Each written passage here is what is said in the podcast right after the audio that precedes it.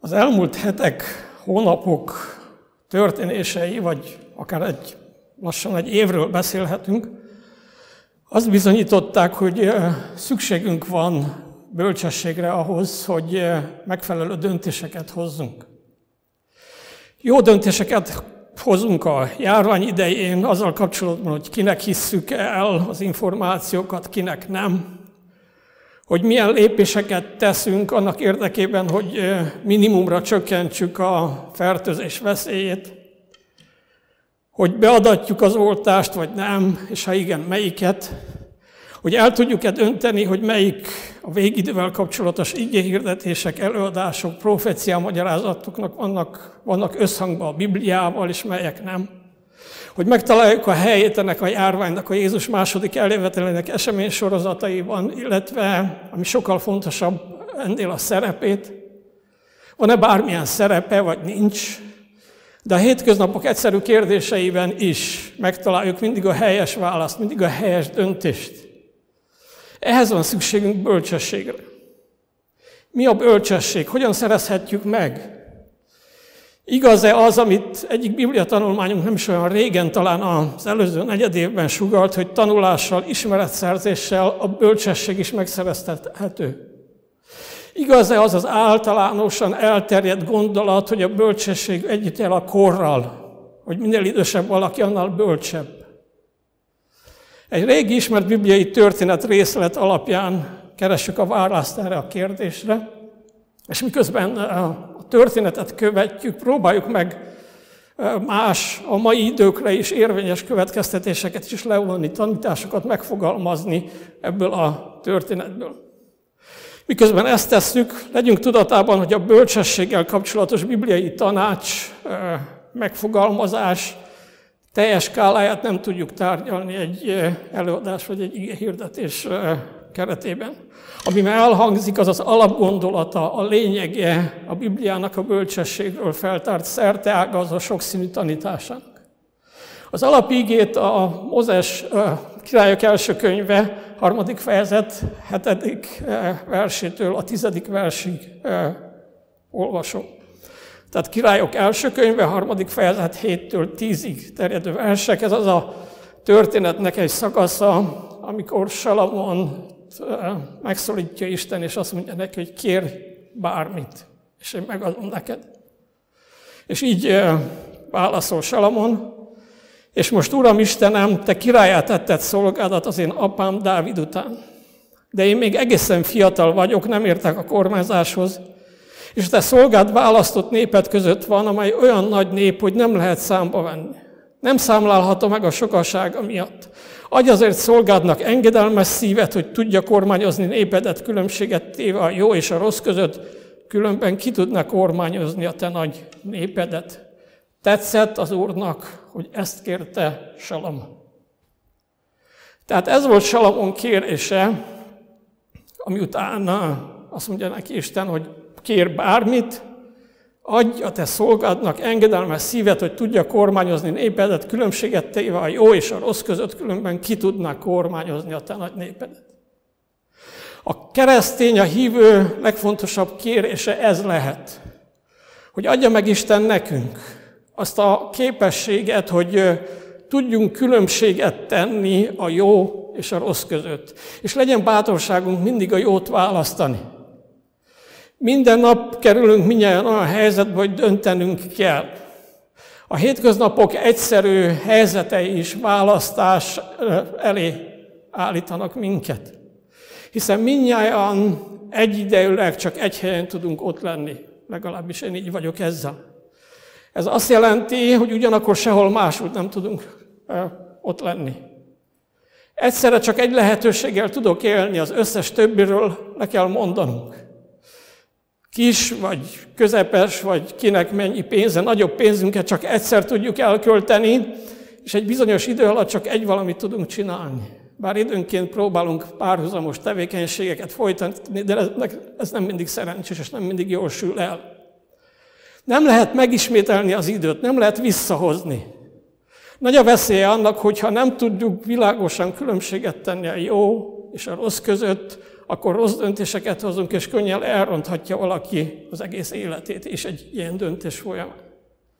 Fontos tehát, hogy ez a képességünk meglegyen, helyesen tudjuk választani, dönteni, lássuk a különbséget a jó és rossz között. Ez azért is így van, mert talán egyszer említettem, hogy amikor Ádám és Éva evett a jó és gonosz tudás fájáról, akkor lényegében azt tette, hogy kivette Isten kezéből azt a döntést, hogy ő döntse el, hogy mi a jó és mi a rossz, és az ember azt mondta, hogy innentől kezdve én fogom eldönteni.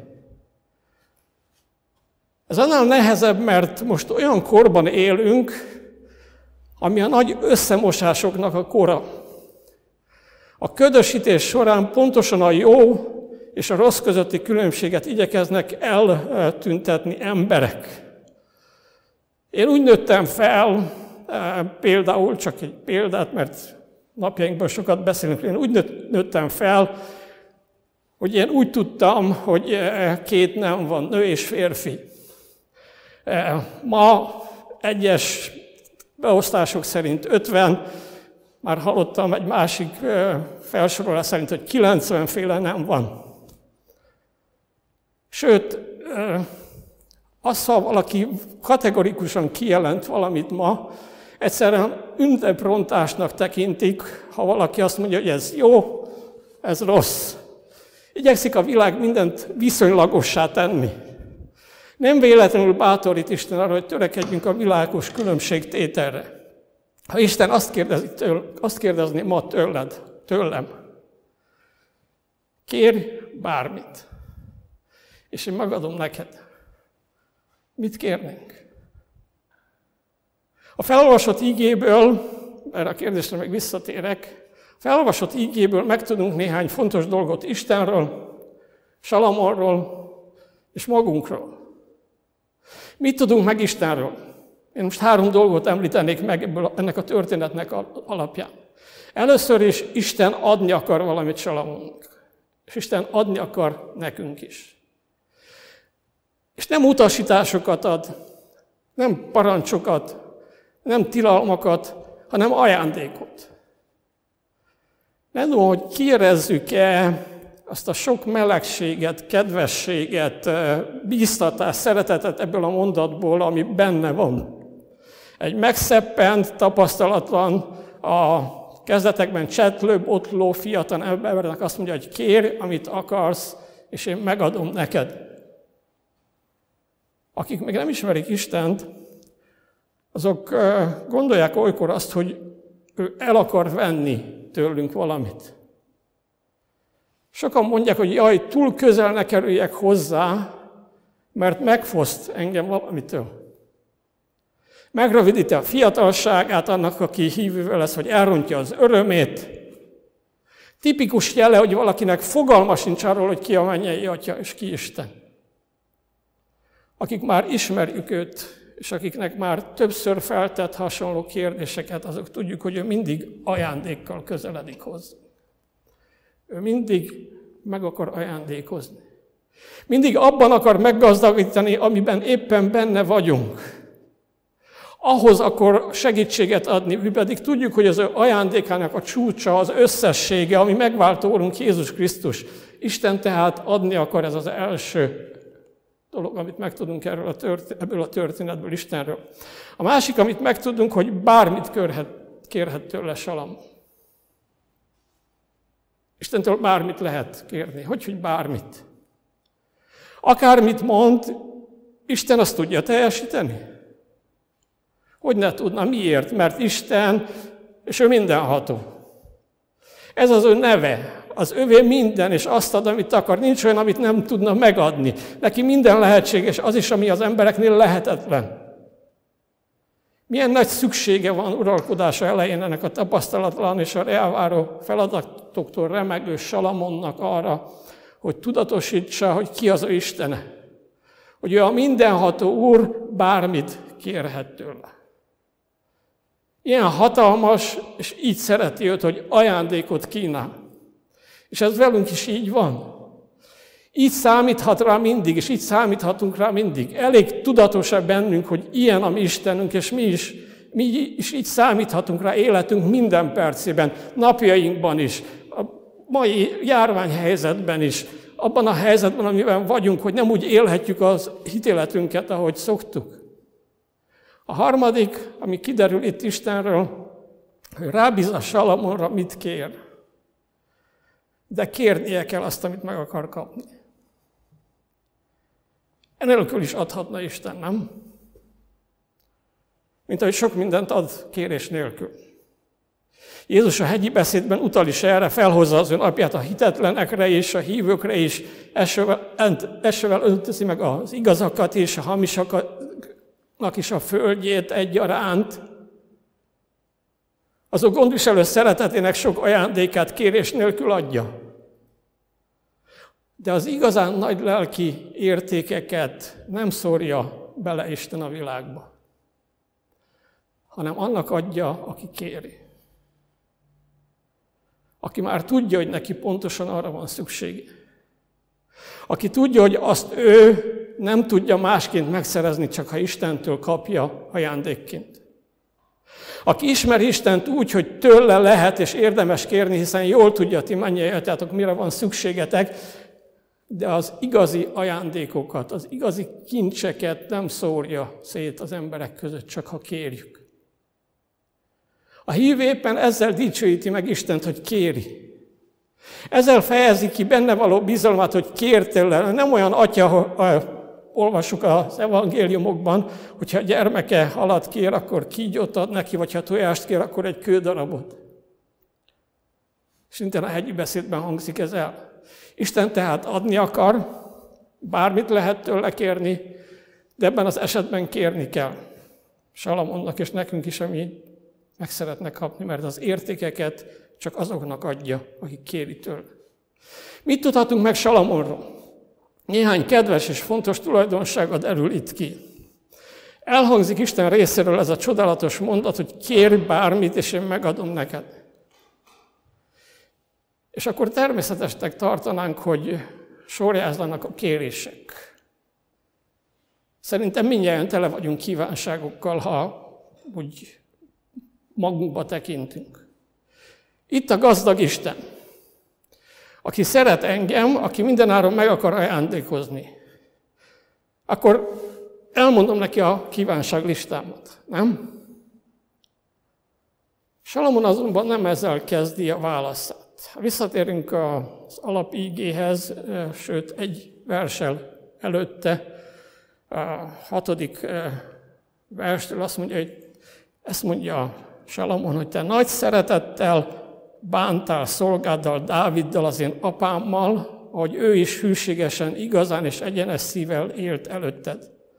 Ezt a nagy szeretetet megtartottad iránta, és fiút adtál neki, aki a trónján ül ma is. Én, Uram, én Istenem, te királyát szolgádat az én apám Dávid után. Ezt a nagy szeretetet megtartottad a királyát, és királyát engem is. Én azonban fiatal vagyok, és nem értek a kormányzáshoz, a te szolgádat a népet között van, amely olyan sok, hogy számban sem lehet venni. Nem felesleges ez az egész. Isten azt mondja, hogy kérjél. Aki ismer engem eh, közelebbről, azt tudja, hogy ezt a kevés hajamat is szívesen kitépném, amikor valamit kérdezek, és a választadó személy elkezdi Ádámtól, Évától, és amit három eh, szóban meg lehet fogalmazni, az kb. 10 percben mondja. Kér valamit. Jöjjön a kérés. Erre Salamon elkezd valahol messze, hogy az én apámat, hogy szeretted.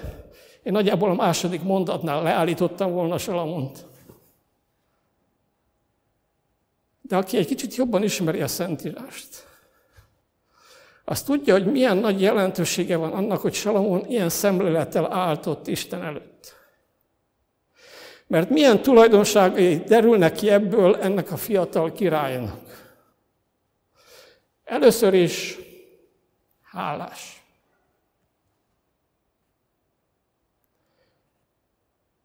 Azt kérni, amit kell. Értéket kérni Istentől akkor tudunk, ha először is hálásak vagyunk. Azt mondja, hogy Istenem, az én apámat is te tetted király. Nem ő vállalkozott rá, és szeretted őt. Hosszú ideig uralkodott sok nehézség között, megőrizted az életét sok csatában. Győzelemre segítetted által az egész népet, áldását tetted a nép számára. Ezt nem felejtem el, mert engem is tetettél király, nem én jelentkeztem. Előre megköszönöm, hogy szeretni fogsz engem is, és képesé fogsz tenni arra, amivel megbíztál. A szívében ott van a hála. Aztán ott van a második dolog, a mély alázat. Ha Isten megszólítana ma, és azt mondaná, hogy kér bármit tőlem, ahhoz, hogy jó dolgot kérjünk, hogy értéket kérjünk, szükségünk van alázatra is, de szükségünk van hálára is. Hiszen ebből is kiderül, hogy mennyire alázatos. Azt mondja, hogy Istenem, nem értek ahhoz, amivel megbíztál, de mivel te tettél ide engem, nem futamodom meg, hanem várom, hogy kiképezzél. Mindent tőled várok, így én magamban teljesen alkalmatlan vagyok, és mégis bízom abban, hogy fogsz használni engem. Mert a te kezedben bármire alkalmassá válhatok. A Proféták és Királyok című könyvben azt olvasok, Salavon szavai, mikor Istenhez imádkozott az ősi Gibeoni oltár előtt, alázatosságról tanúskodnak. Szeretett volna hűségesen eleget tenni a reáháról a feladatoknak, és azt a képességet választotta, amelynek segítségével uralkodással megdicsőítheti Isten. Salamon soha nem volt olyan gazdag, bölcses, igazán nagy, mint amikor megvallotta, kicsin gyermek vagyok, nem tudok kimenni és bejönni. Ha visszatérünk a bevezetőben mondott gondolatra, hogy az emberek általában azt mondják, hogy időskorban az idősek bölcsek, Salomon története pont ennek az ellenkezőjét bizonyítja. Fiatalon bölcs volt, idősen meg balga. Hogy miért? Hogy mi a bölcsesség? Még visszatérünk rá. Benne van ebben az alázatban az is, hogy Uram Istenem, ennek a népnek te legyél a királya. Nem akarok, mert mi akkor járunk legjobban. Nem én akarok itt királykodni. Te legyél a király, én pedig téged akarlak képviselni. A te képviselőtként akarom elvégezni azt, amit rám bíztál. Egyelőre nem tudom mi az, nem tudom, hogyan kell elvégezni, de ide engem te helyeztél, akkor tőled várok mindent, amit ehhez szükséges. Ez az őszinte alázat és józanság. És ebből születik meg a harmadik dolog, ami Salamonnal jelentkezik, és amire nekünk is szükségünk van, a bizalom.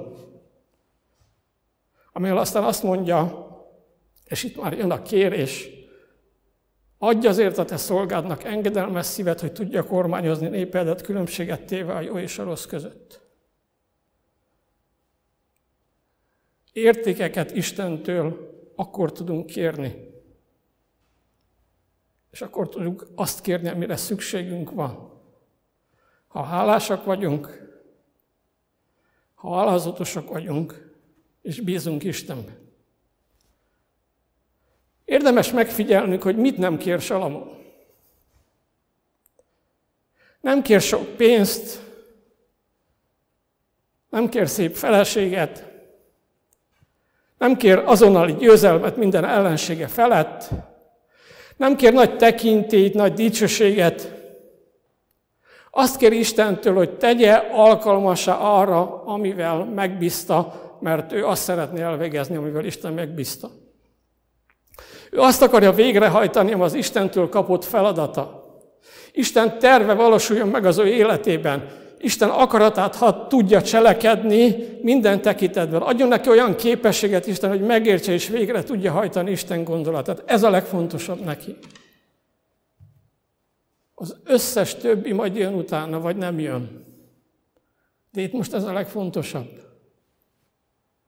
És erre mondja Isten később, hogy mivel nem kértél ezt, meg azt, meg azt, amit a legtöbben kértek volna, hanem a legfontosabbat kérted, megkapod a többit is.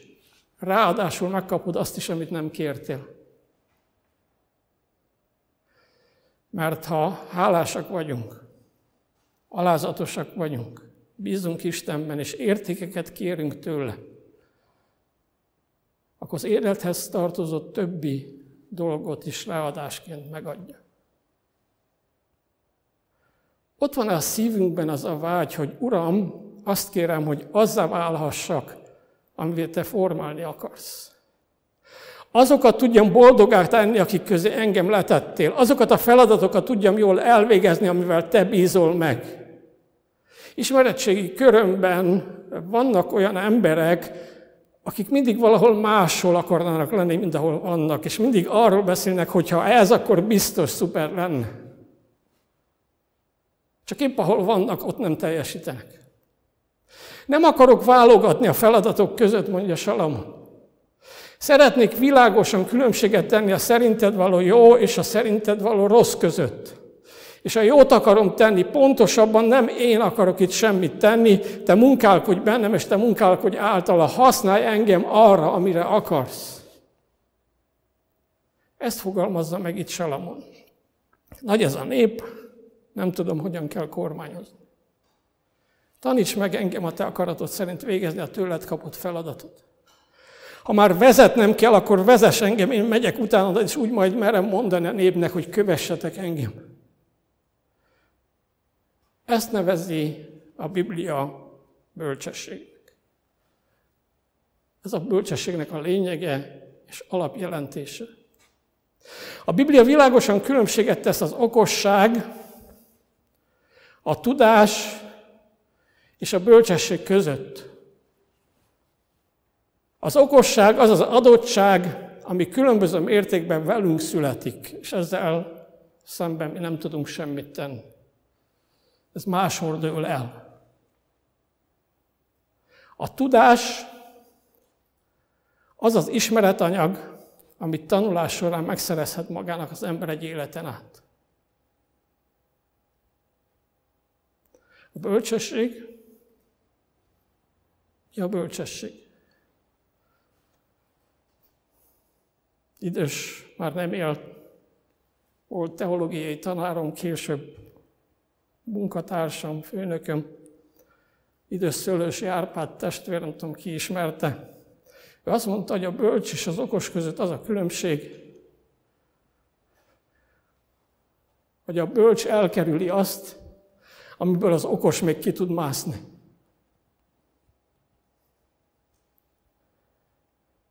De a bölcsesség a Biblia szempontjából az nem egy velünk született képesség, nem szerezhető menet, köz, meg menet közben, ezért nem korral jár. Vannak bölcs fiatalok, és bölcs idősek, és bölcs középkorúak, és vannak balga fiatalok, vannak balga középkorúak és idősek. Hanem a bölcsesség egy Istentől kapható ajándék.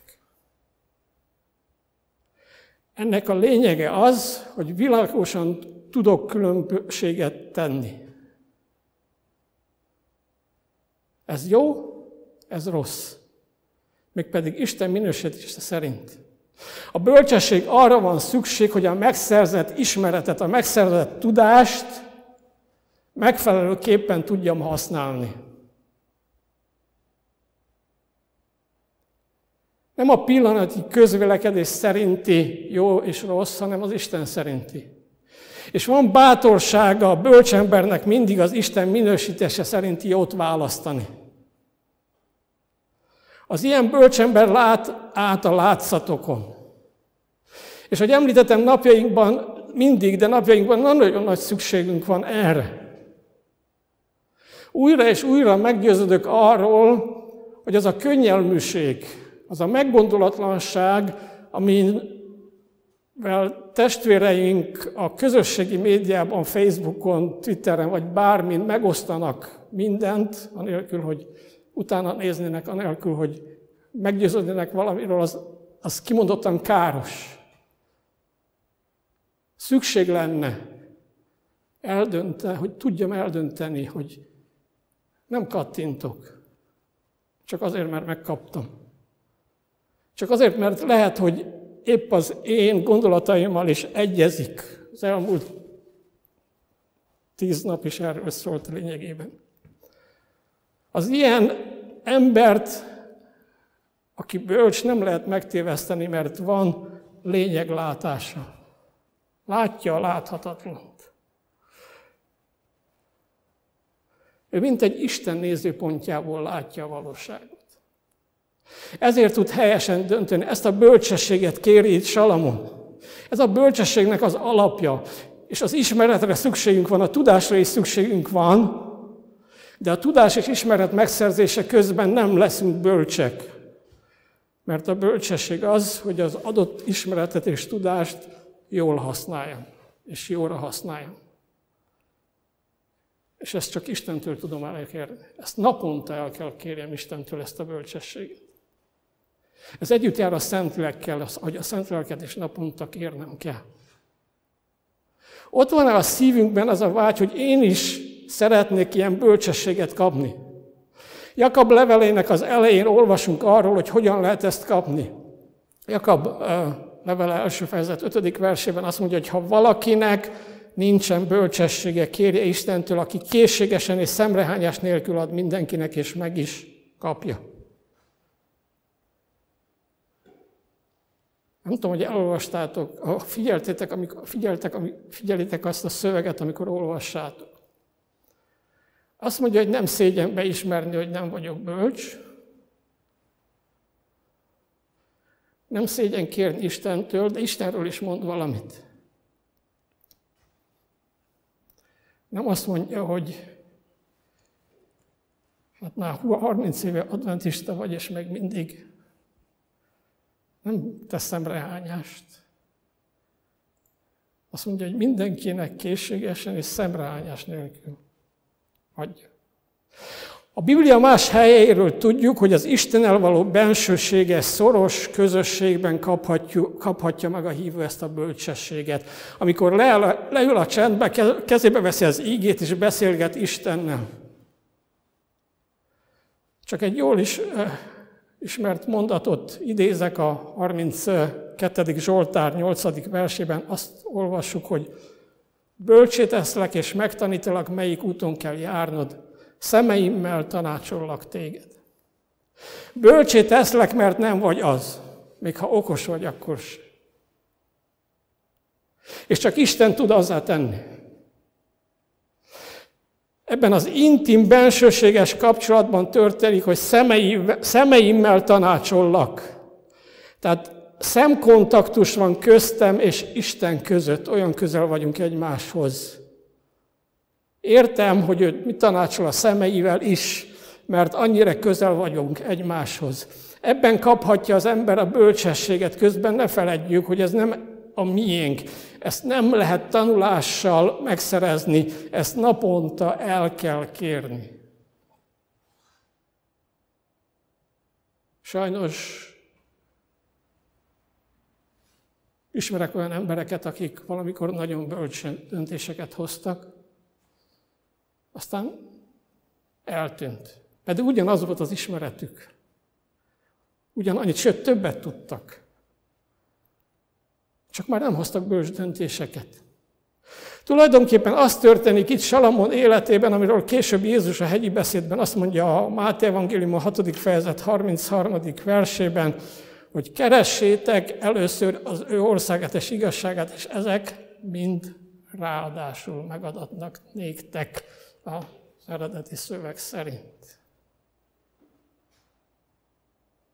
Legalábbis a szövegben benne van, hogy ezt ráadásként kapod meg a többit. Isten országa azt jelenti, hogy Isten királyi uralma.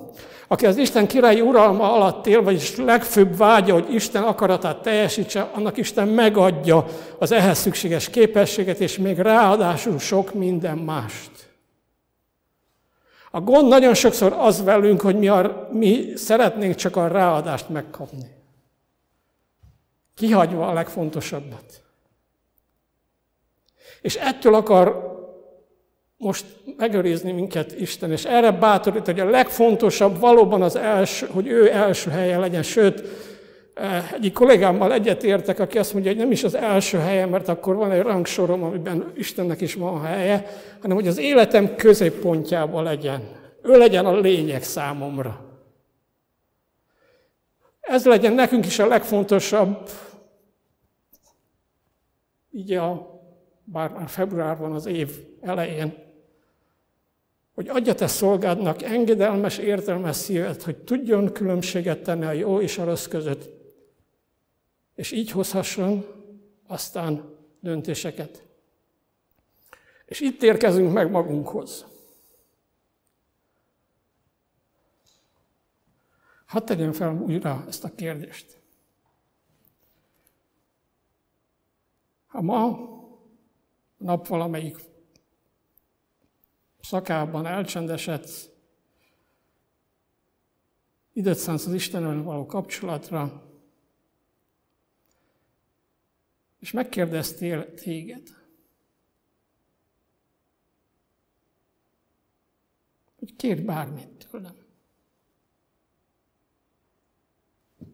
Mit kérnénk? Nem engednénk-e annak a kísértésnek, hogy azonnal sorolnánk a kívánságlistánkat?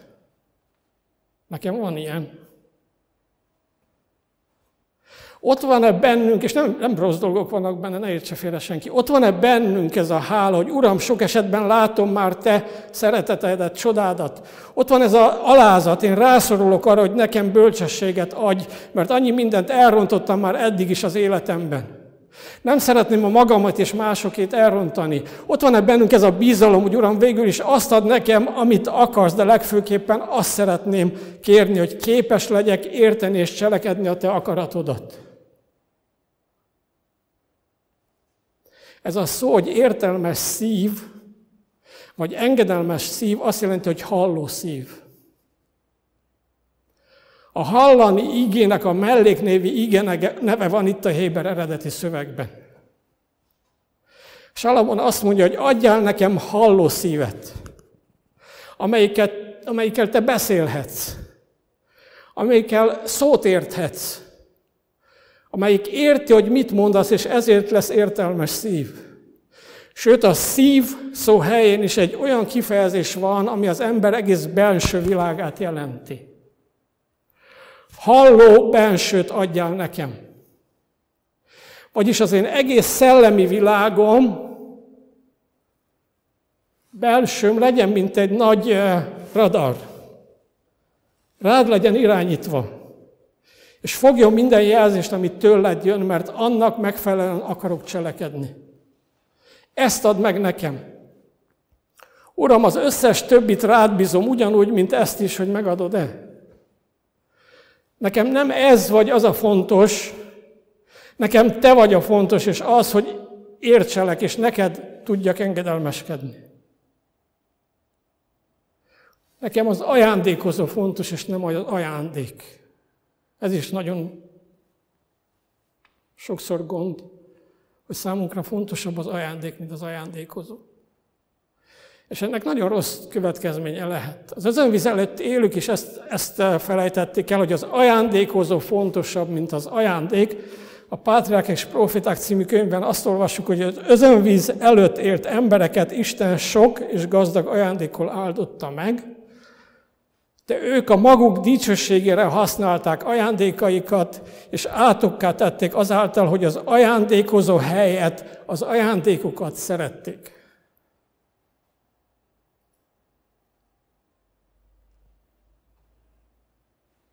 Ha ma Isten megkérdez, megszólít téged, és azt mondja neked, hogy kérj akármit, és én megadom neked. Mit fogsz kérni? Értékeket, és a legnagyobb értéket, a bölcsességet csak akkor tudjuk elkérni Istentől, ha hálásak vagyunk, ha alázatosak vagyunk, és ha bízunk benne. Engedjük, hogy Isten megerősítse bennünk ezt a vágyat. Most szeretném hallani, érteni és cselekedni azt, amit te mondasz. Ebben a világban, ahol folyik a ködösítés, ahol, ahol nem erény világosan különbséget tenni a jó és a rossz között. Erre találtak ki a politikai korrektség nyelvét lényegében. Hogy mindig mást mondjuk, mint a valóság. Ezt én inkább hazugságnak nevezem, de mindegy. Minél mesteribben mossa össze valaki, annál menőbb a mai világban. Isten azonban nekünk ezt az utat javasolja, mert ez vezet célhoz, hogy bölcsességet szerezzünk, bölcsességet kérjük, fogadjuk el, és azt szerint, azzal a szerint éljünk. Így tölthetjük be a tőle kapott küldetésünket, és így lehetünk áldásá mások számára is. Így tudunk megfelelő döntéseket hozni a vírussal kapcsolatban, és megelőzéssel, meg minden mással kapcsolatban. Így tudunk megfelelő döntéseket hozni, hogy egy-egy üzenet mennyire igei, vagy nem igei a végidővel kapcsolatban, és sok mindenben csak akkor tudjuk ezt a megfelelő döntést meghozni, ha Istentől kapunk erre bölcsességet. És ne felejtsük el, hogy az ajándékozó a fontosabb, és nem az ajándék. Amen. Menjen jó atyánk, teremtő és megváltó Istenünk. Itt állunk előtted, és nem tehetünk mást, mint újra és újra hálával fordulunk te feléd. Kifejezzük a hálánkat, most talán szavakban, de sokkal inkább életmódunkkal. Hiszen a hívő élete, a keresztény élete nem más kéne legyen, mint egy hálából fakadó, engedelmes élet. Nem kötelességtudatból, nem félelemből, hanem hálából, mert már mindent megkaptunk tőled. És köszönjük azt, hogy újra és újra kínálod számunkra a bölcsességet. Azt a képességet, amit elveszítettünk az éden kertjében. Amikor az ember eldöntötte, hogy innentől kezdve én akarom meghatározni, hogy mi a jó és mi a rossz.